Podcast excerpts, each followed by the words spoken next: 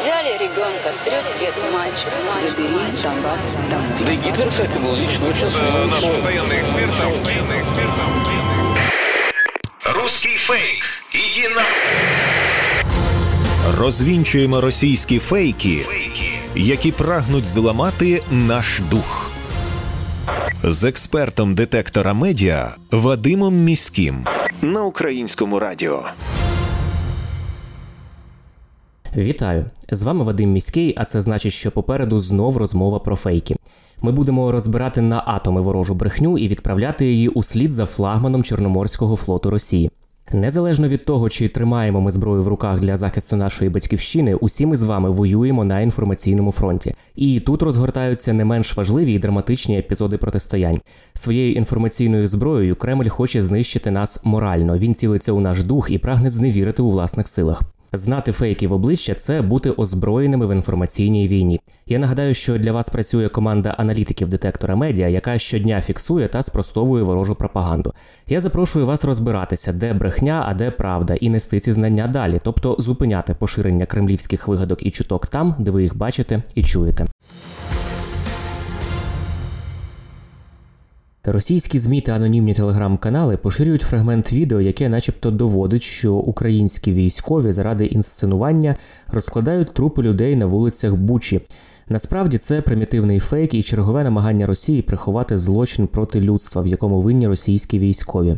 Відео, яке поширюють російські ЗМІ, це фрагмент документальної зйомки, яку зробила міжнародна агенція Associated Press та поширила ще 2 квітня. Це шокуючі кадри з тілами загиблих мирних мешканців Бучі, які лежать на вулицях. Українські військові, які вже знають, що окупанти мінують тіла українців, спеціальним тросом чіпляють трупи та перевіряють, чи не вибухне тіло, коли його пересунуть. Російські ЗМІ просто вирізали маленький шматок цього відео і видають його за доказ інсценування. Нагадаю, що Росія неодноразово намагалася довести, що вбивства у Бучі це постановка, або що до масової загибелі людей причетні українські військові. Це неодноразово спростовані фейки. В цілому детектор медіа зафіксував 18 варіацій російської брехні про події у передмістях Києва. Всі з них спрямовані на виправдання Росії, і більшість із цих варіацій брехні ми розбирали у попередніх випусках нашої передачі Руський фейк, записи якої можна послухати на всіх популярних подкастингових платформах. Російські ЗМІ та телеграм-канали, зокрема Володимир Соловйов та Спутнік, поширюють інформацію про так званого німецького журналіста Томаса Репера, який побував у Маріуполі з прес-туром, що проводили російські окупанти, і, начебто, йому показали зруйнований Маріупольський драмтеатр і докази того, що вибух стався із середини будівлі, тобто винуватити в загибелі 300 людей треба не російських військових, які розбомбили театр, а начебто Збройні сили України. Джерелом цієї заяви є так званий німецький журналіст Томас Репер.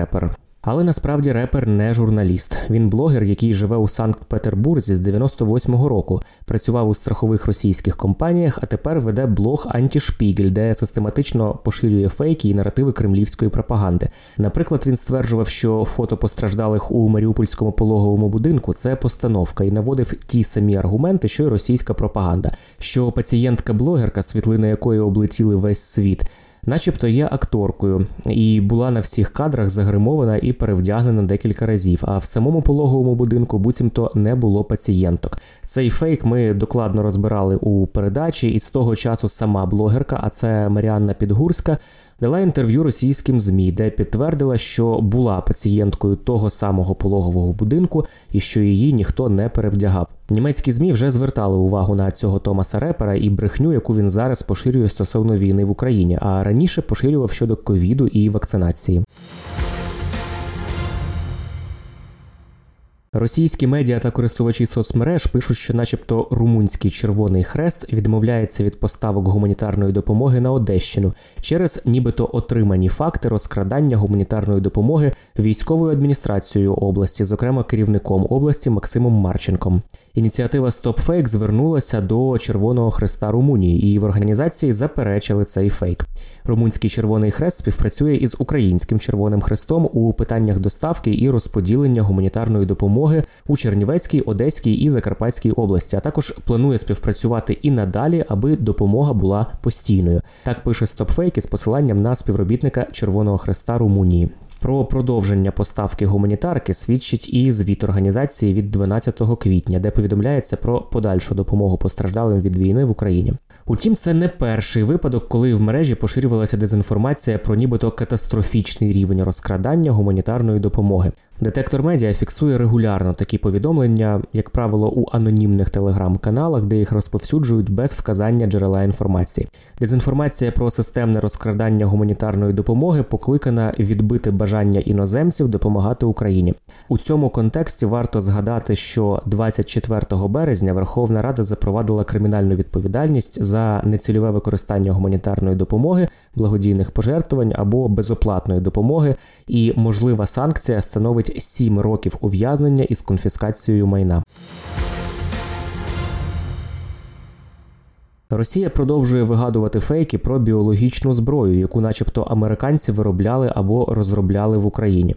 Цього разу новий фейк. Голова військ радіаційного, хімічного та біологічного захисту збройних сил Росії Ігор Кирилов заявив, що в росіян, начебто, є докази якихось випробувань потенційно небезпечних біологічних препаратів на пацієнтах Харківської обласної психлікарні номер 3 начебто, це робили американські вчені з лабораторії у місті Мерефа, що під Харковом. Це відвертий фейк, хоча б із декількох причин. По-перше, жодних доказів, які підтверджують таку заяву, не було надано. Кирилов посилається на засекречених свідків, про яких нічого не відомо. По-друге, Харківська обласна психлікарня знаходиться там, куди жодного разу не заходили російські війська, хоча б тому вони теоретично не могли отримати доступ до карт пацієнтів. І найважливіше, у Мерефі так і не збудували референс-лабораторію із вивчення патогенів та хвороб тварин. Планували так, але Михайло Добкін, наскільки відомо із сайту Харківської ОДА, припинив проект будівництва лабораторії ще у 2013 році, коли він був очільником області. Про вигадані американські військові лабораторії в Україні ми неодноразово вже розповідали у нашій передачі Руський фейк, і всі деталі можна послухати на записах в інтернеті. У проросійських телеграм-каналах активно поширюється твердження, що сільське господарство в Україні зазнає удару, і на цю галузь чекають серйозні проблеми. Розповідають, що крупні сільськогосподарські компанії зменшують виробництво, закриваються, а вирощування нового продовольства через війну, начебто, не відбудеться. Насправді ж це не відповідає дійсності. Деталі розповів прем'єр-міністр України Денис Шмигаль у своєму відеозверненні 13 квітня. Послухаємо в усіх областях, крім Луганської, почали посівну кампанію. Допомагаємо аграріям, надали їм пільгового фінансування вже на 3,5 мільярда гривень. На сьогоднішньому засіданні уряду прийняли рішення щодо максимального спрощення реєстрації сільгосптехніки. Робимо це для того, аби посівна та роботи в полі ніде не зупинялись та не затримувались. Це був прем'єр-міністр Шмигаль, і, зважаючи на сказане, говорити про занепад сільськогосподарської галузі в Україні поки рано. Крім того, повідомлень про масове припинення роботи сільськогосподарських підприємств також немає. Натомість розмови про це вигідні ворогу, оскільки у такий спосіб складається враження, що одна із основних галузей, яка приносила прибуток країні, начебто постраждала, і відповідно Україна зазнає потужних фінансових втрат. У країнах Європи, начебто, погіршується ставлення до біженців з України. Поширення такої тези про кремлівськими телеграм-каналами днями зафіксували аналітики детектора медіа. У повідомленнях йдеться, що нібито всюди ставлення до українців вже похолоднішало, і від цього об'єм підтримки, яку вони отримують, також буде значно зменшений. Ще 3-4 місяці, і ситуація стане ще гіршою по відношенню до українців. Такий меседж пропагандистів. Однак вони не уточнюють про погане ставлення, в яких саме країнах йдеться, і роблять свої висновки, посилаючись на якісь анонімні джерела. У повідомленнях також додають, що на заході українцям тепер дуже складно знайти роботу, хоча сезонні місця в агросекторі є, але там пекельні умови та низька оплата праці. Насправді така інформація шириться для того, щоб дискредитувати країни, які є союзницями України, і знецінити їхню допомогу українським біженцям. У дійсності ж у багатьох країнах ЄС українці можуть отримувати державну допомогу як біженці. Крім цього, українцям також допомагають мешканці тих країн. Нагадаю, що за останній місяць ми вже кілька разів розбирали фейки про поганих біженців з України у Німеччині, Нідерландах, Польщі та інших країнах і спростовували їх у нашій передачі. Це були головні фейки на сьогодні. Нагадаю, що не потрібно довіряти чуткам і пліткам, особливо якщо це якась напівсекретна інформація, яку переказав знайомим знайомих хтось із адміністрації, або ви прочитали її від невідомої раніше людини чи сторінки у мережі.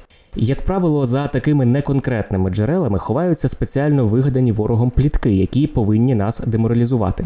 Є офіційні джерела, і тільки їм ми довіряємо у час війни. Отримали тривожну новину від знайомих, чи у вайбер-чаті або в телеграм-каналі, чи хтось у приватні повідомлення вам надіслав. Панікувати не потрібно, і переповідати одразу всім навколо також не потрібно. Спершу ми дивимося, чи є це в новинах суспільного мовлення, чи писав про це офіс президента, Міноборони, Генштаб, ваша обласна адміністрація або ваша місцева рада. Якщо такого в офіційних джерелах немає, то інформація швидше за все не варта вашої довіри. Пам'ятайте, що плітки це потужний інструмент ворожої пропаганди, а наше з вами завдання не залишити пліткам шансу на виживання.